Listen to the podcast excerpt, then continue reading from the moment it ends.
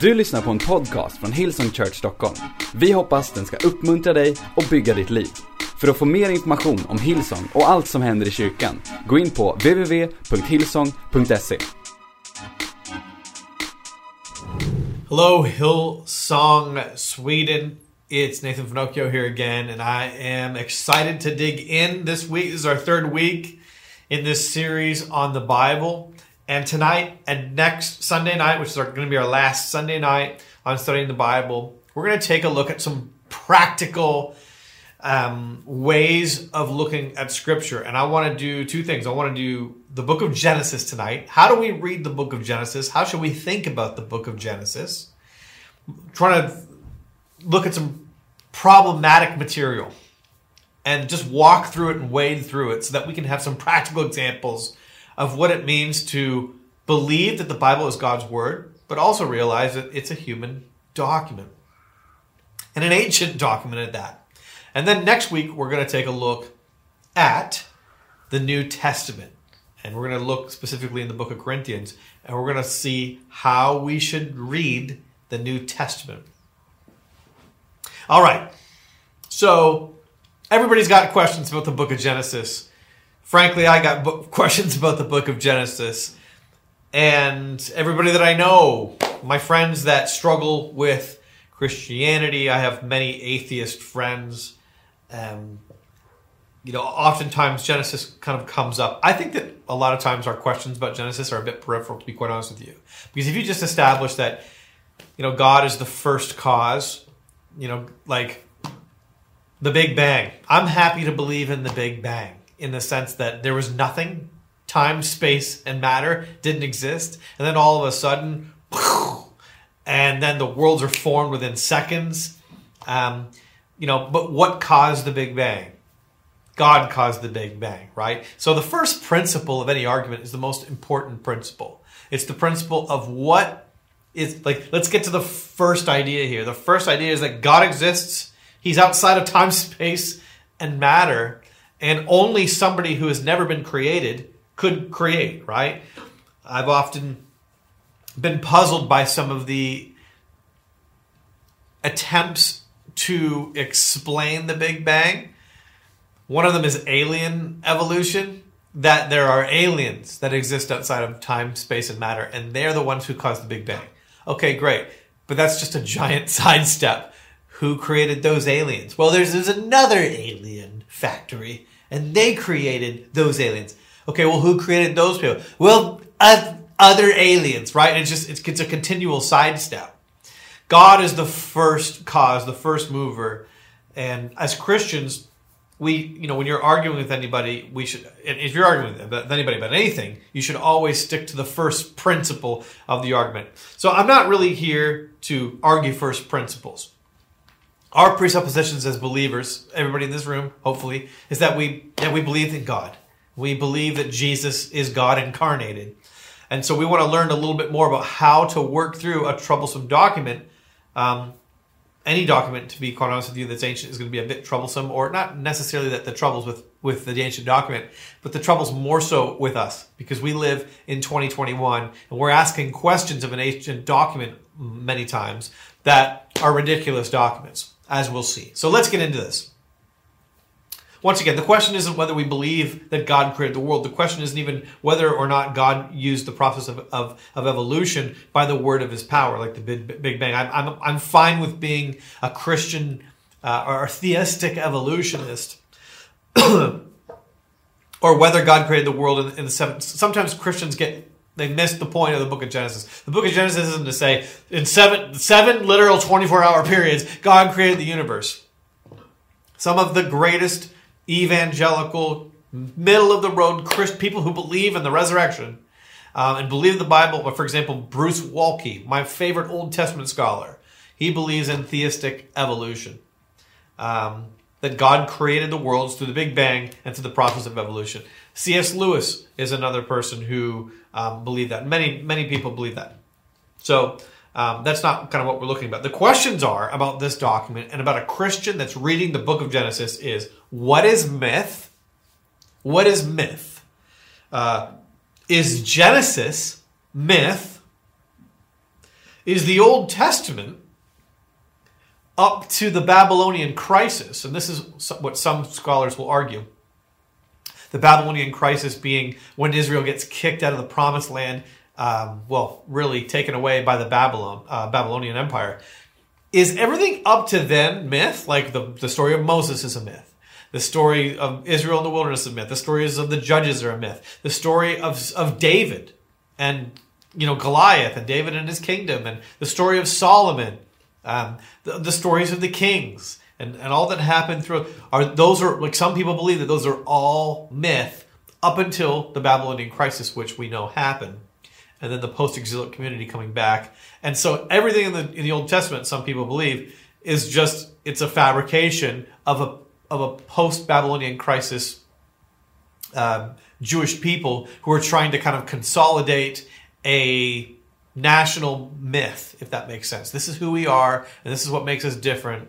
Um, so, I, I, this is one of the questions that people will ask: is you know, if well, if Genesis is myth, then you know, why isn't Abraham a myth? And and why? Because you know, obviously Abraham is in Genesis, and everybody who keeps on referring to Abraham they must be mythical people too and and so this is all just a long long long myth and where does the myth end where does it start? Where does it end? Because when you once you start calling things in the Old Testament a myth, it becomes rather and totally subjective. It's like why is that a myth and that's not a myth?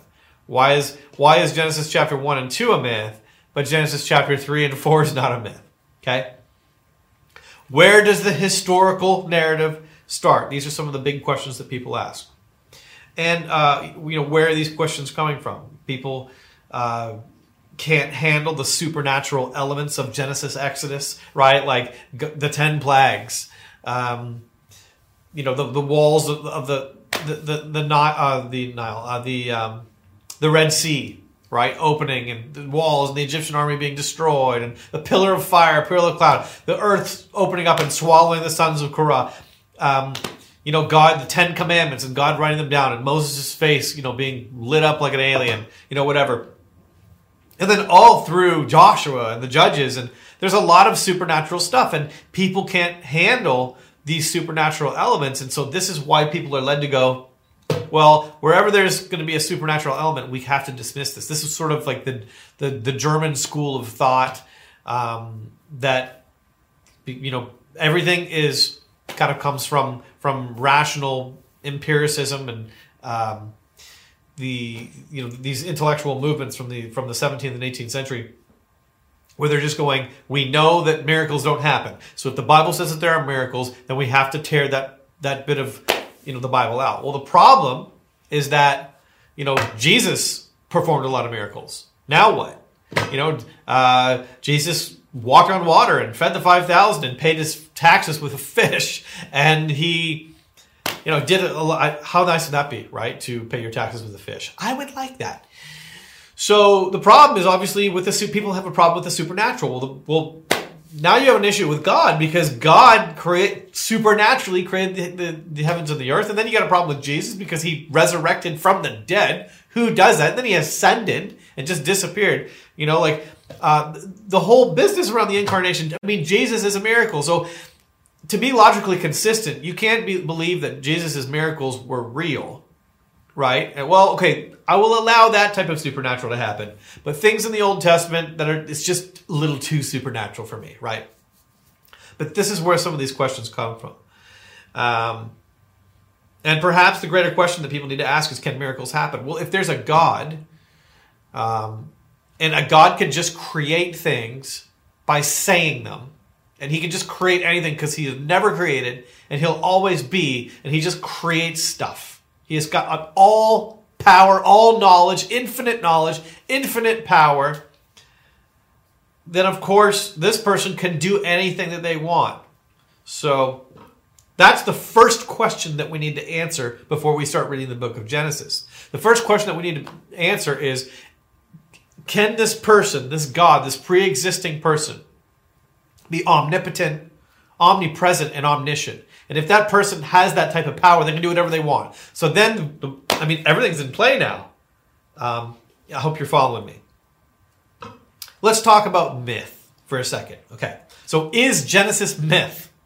The book of Genesis was written by Moses uh, and edited by the post exilic community and probably uh, the Davidic dynasty uh, authors and editors, but edited finally in Babylon. Uh, when all of a sudden, you know, national story and national identity were tantamount. So the they were asking questions like Israel has been taken to Babylon and they're sitting there for 70 years and they're going, you know, who are we? What makes us a we? Um, these stories make us a we. Uh, the stories of Abraham, Isaac, Jacob, and Moses, and the liberation from Egypt and the promised land. We're connected to this land. This land is ours. It belongs to us. God promised it to us, but it was conditional based on us being this type of people and having this national identity. And part of our national identity is Yahweh worship and all of the, the accoutrements. It's a great word that comes with being a Yahweh worshiper. How did we end up in Babylon? We ended up in Babylon because we didn't have Abrahamic faith. We didn't keep up the circumcision. We didn't keep the law of Moses. We didn't continue to worship and have our hearts engaged with God like David. This is our story. And so we need to rehearse this story because if we're going to have the land, we have to worship Yahweh. Um, we rejected Yahweh and his rules, and we're never going to do that again. We're going to learn our lesson this time, okay? Um, so, some of the passion and the zeal that Jesus encounters, by the way, when he's you know kind of doing his ministry with the Pharisees and the rabbinic the the, the rabbis etc was based in this that we never want to go back to Babylon. We never, you know, we want God to be our God. and We want Yahweh to fight for us. And so we have to have this passion and we have to hate all things foreign. Um, Israel used their pain to go full beast mode um, in terms of scripture, which created their national identity. Um, so, what is myth? Myth in the ancient Near East, A N E, uh, ancient Near East, which is the context of the writings, by the way, of Genesis, Exodus, um, were culturally formative stories. Myth in the context of the ancient Near East, which is the context of the writings of the book of Genesis and most of the Old Testament, is or are culturally formative stories. That's what myth is. Myth is culturally formative story. Stories that make us us. Right? Stories, more importantly, that supply the why. I've been right uh, watching this this show on Netflix called The Last Kingdom, and it's about the Danes who are, you know, invading England and they begin to settle and and it shows how you know they they have to learn peace and they attack and and you know the Saxons and the and you know whatever the other all the different tribes and the Scots and you know Celts whatever and the Dane, it goes through all the Dane folklore and and you're learning about you know Loki and and Thor and and the runes and all the different things that they believe, but those myths are their culturally uh, culturally formative story. And so, without that myth, the Vikings don't have like that myth sets their path for why they do what they do. The gods are vicarious and they're, you know, and, and the gods love it when there's blood and there's attacking, etc. Well, the Christian story is a different culturally formative story. And so that's going to cause Christians to behave and see the world a little bit differently. But um, nonetheless, culturally formative stories. That's what myths are. Stories supply the why. So if by myth we mean culturally formative story, then yes, Genesis is myth. But if by myth we mean not true as well, we have to examine the literature and compare it to other ancient Near East mythologies, other ANE mythologies, compared uh, side by side. By the way, a guy by the name of John Walton, he is a text analyst. He he uh, he's a he's a beast in terms of comparative ancient Near Eastern comparative mythologies. Uh, highly, highly, highly recommend any of his books. He has, you know, the Lost Story of Genesis, the Lost, uh, sorry, the Lost World of Genesis, the Lost World of Adam and Eve, um, and he, he, just has many, many writings. His name is Dr. John Walton. I highly recommend all this stuff. But he's great in terms of comparing this stuff and going, is Genesis different than the Babylonian mythology? Is it different than the Enuma Elish? Is it different than the Mesopotamian um, mythologies, etc.? So, for the sake of time and context, um, let's we're gonna what we're gonna do is we're gonna compare Genesis to the Babylonian mythology, the Enuma Elish. Um, so let's let's think of this for a second. Moses is sitting here and he's got a bunch of slaves, and he is the author of the book of Genesis, inspired by the Lord, uh, inspired by the Holy Spirit, and he has to create a cultural, culturally formative story. But it's a, it's a, for all intents and purposes, it's a true story because Yahweh is the one who's initiated relationship with these people. And he wants them to know who he is. Hey, you are my people because I made a, uh, a, a pact with Abraham. I made a covenant with Abraham. And that's why I've even shown up today because I love your father Abraham, your forefather. He was a legend. So I am going to show you covenant love on behalf of Abraham. You guys don't know me, but let me introduce myself, right? So he begins to introduce himself to Moses. I'm Yahweh. I, I, this is my, my covenant name. I am that I am. And he begins to tell Moses, you know, this is how everything came into being. Okay, so every all the other gods, there's culturally formative stories, right? Like this is how the world began. The Babylonian Enuma Elish is also I'm going to show you in a minute. I'm going to give you just a, a couple of the highlights of how the Enuma Elish goes. But you know, the story that God is trying to tell Israel is that I'm the one who started everything and I'm more powerful than all of the gods. That's the really important highlight here. And then after 11 chapters, there, so basically God's going to show this the downfall of mankind as in like why is there sin and there pain in the world, right? Because these Hebrew slaves they're experiencing the effects of sin and, and the effects of pain, oppression, etc. And so God, for 11 chapters, God's going to tell them you know, this is what happened. Adam and Eve, they disobeyed me. I loved them, and then I initiated a relationship with them. And then the world started to get crazy, and and then there was, you know, the, there was the the Nephilim, and then there was a flood, uh, and then there was the Tower of Babel, and there was a dispersion. And then after that, I found Abraham, and Abraham just believed me, and it was, a, and I got, had a relationship with Abraham based purely off of his faith and trusted me, and that's the relationship that I want to have with you. I promised Abraham this land, and that's why I'm going to bring you to this land. It's the land that I promised him. He he he never really got to get the full taste of it. I'm going to give you guys the whole meal. And so God begins to talk, but he's talking to people that live in the ancient Near East. They're slaves, right? So, um, and they live in the ancient Near Eastern, they have an ancient Near Eastern worldview framework for understanding how the world works. So it's very magical and it's very, you know, God doesn't intervene into an ancient Near Eastern framework. The supernatural doesn't intervene into an ancient Near Eastern framework. Everything is supernatural in the ancient Near Eastern framework. Everything. Like everything that's happening is just magic. That's what people believed. Um, so uh, I'm going to give you a, a quick, the, the, the, short Coles notes on the Babylonian uh, Enuma Elish is just this that uh, this guy named Marduk, who is a god. So basically, there are, there are primordial gods uh, this is what the Babylonians believed. And these gods are sort of fighting at the very beginning of time. And Marduk shoots Tiamat, this, this um, primordial goddess of chaos. She's the goddess of the sea. Because it's interesting, almost every single um, ancient Near Eastern cosmo- uh, cos- cosmogony, they all believe that you know everything began dark and watery, and it was like the land fighting against the water. Uh, ancient peoples were terrified of water this is why God, Yahweh, is constantly celebrated as conquering water. When he conquered the waters of Egypt and destroyed the Egyptians, people were losing their mind because they're going, This is the guy who can keep us safe from water. This is amazing. He actually uses water to kill our enemies. I love this God. So Marduk shoots Tiamat uh, with a bow and arrow, and um, she's dying, and he bends over and he farts in her mouth Okay, hope you're following me here. Yes, I just said fart in church, in somebody's mouth. It's disgusting, but it needs to be talked about. Okay, this is their story. He bends over, farts in her mouth, blowing up her body.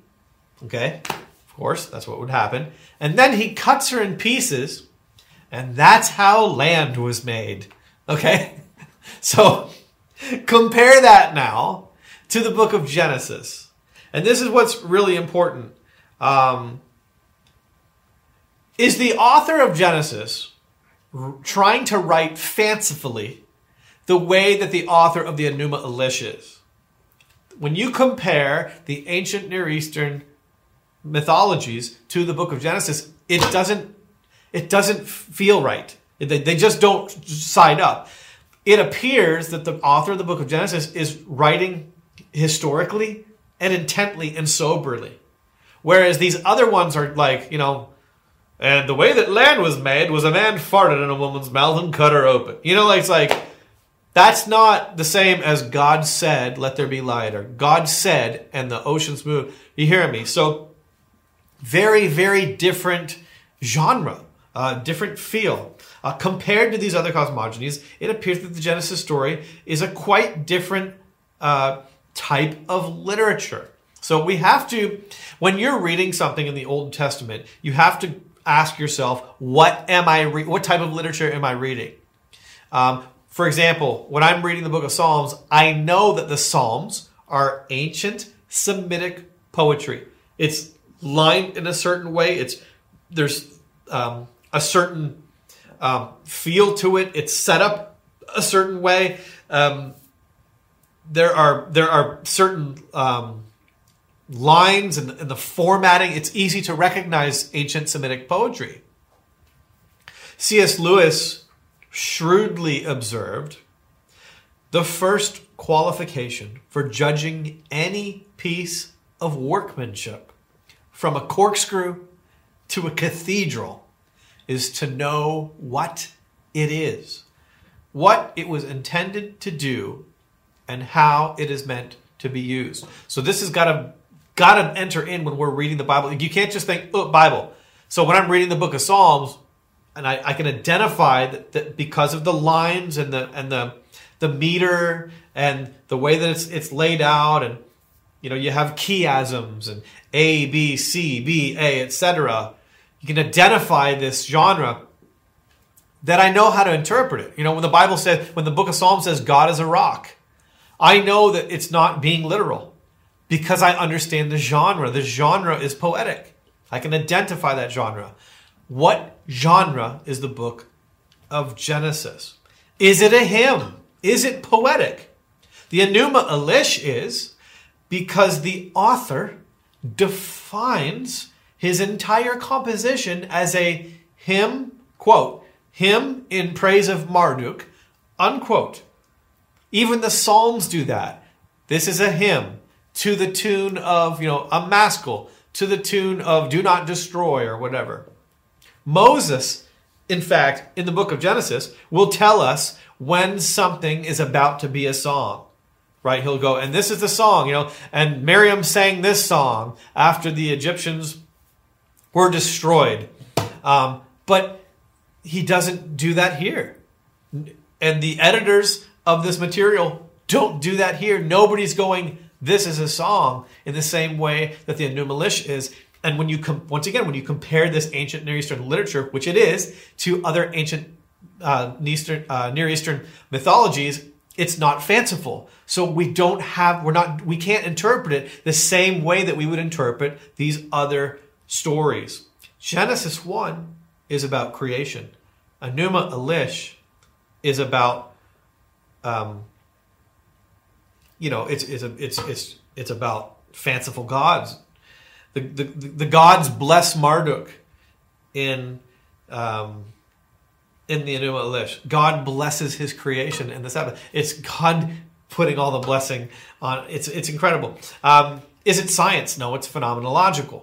Um, phenomenological means from your vantage point seeing things. For example, um, from an ancient Near Eastern writer's view, everything is described because it's not answering our questions, it's answering theirs. So they describe things from their phenomenological view. They're not writing things from a scientific view, the way that we would, uh, uh, you know, write uh, Genesis chapter one today, and that's okay. It's okay that it's phenomenological. Um, it's answering uh, their questions, not ours. Is it theological? Absolutely. Obviously, through plot structure and, and various things that God says here, there, and everywhere. Big. Here's the big question: Is it history? Um, the creation narrative is a prologue to ten historical accounts that comp, uh, that comprise um, Genesis. Uh, the refrain, "These are the descendants of," uh, the Hebrew term is toldot, marks the boundary for each of these ten stories. And the first toldot comes in Genesis chapter 2. Um, so, Genesis chapter 1 is an ancient Near Eastern cosmogony that appears to be essentially historical, not mythological in the sense that it is not true. Um, so, but it's going to be loaded with phenomenological language. Like, for example, um, you know, the sun sets. Um, the sun doesn't set, but we use that phenomenological language you know the sky is blue the sky isn't blue but from from our vantage point the sky is phenomenologically. Are you hearing me? So we use anti-scientific language all the time. So the writer speaks of true things but from a phenomenological phenomenological uh, vantage point. So for example the organization of everything. John walton is really great to read about this. Or the flood. You know like was there a flood? Yeah there was a flood. Did it cover the whole world? Probably not. In the Mesopotamian area that, that the writer was pro- most likely living in used to flood all the time. And from their perspective, it looked like everything was completely destroyed, right? If there was a flood, why are there still Nephilim? Um, if there's a flood, why are there, you know, um, you know, certain animals and, you know, da da da da. So, long story short, um, these are true things that happened. Yeah, the whole world was covered. Yes, the whole world was covered from that author's phenomenological standpoint. Um, the Bible borrows words as well and imagery from the ancient Near East, and, and this is okay because that was their framework, that was their their, their view. Um, the idea of a sacrifice being a sweet smelling savor is a, is pagan imagery, and it's borrowed uh, from Hittite um, the Hittite religion. So it's incorporating things that are around here. So sometimes people are like, well, that's not an original thing. We find this over here. Well, of course it's over there because that's their world. They're living in the ancient Near East, and so they're going to be using language that's used in the Enuma Elish. They're going to be using language that's used in the Egyptian and the Hittite and the Mesopotamian uh, mythologies because that's the world that they they're going to use that language. Um, the other thing too is that um, there's no symmetry in the story. So, um, symmetry, this is Northrop, Northrop Frye writes this.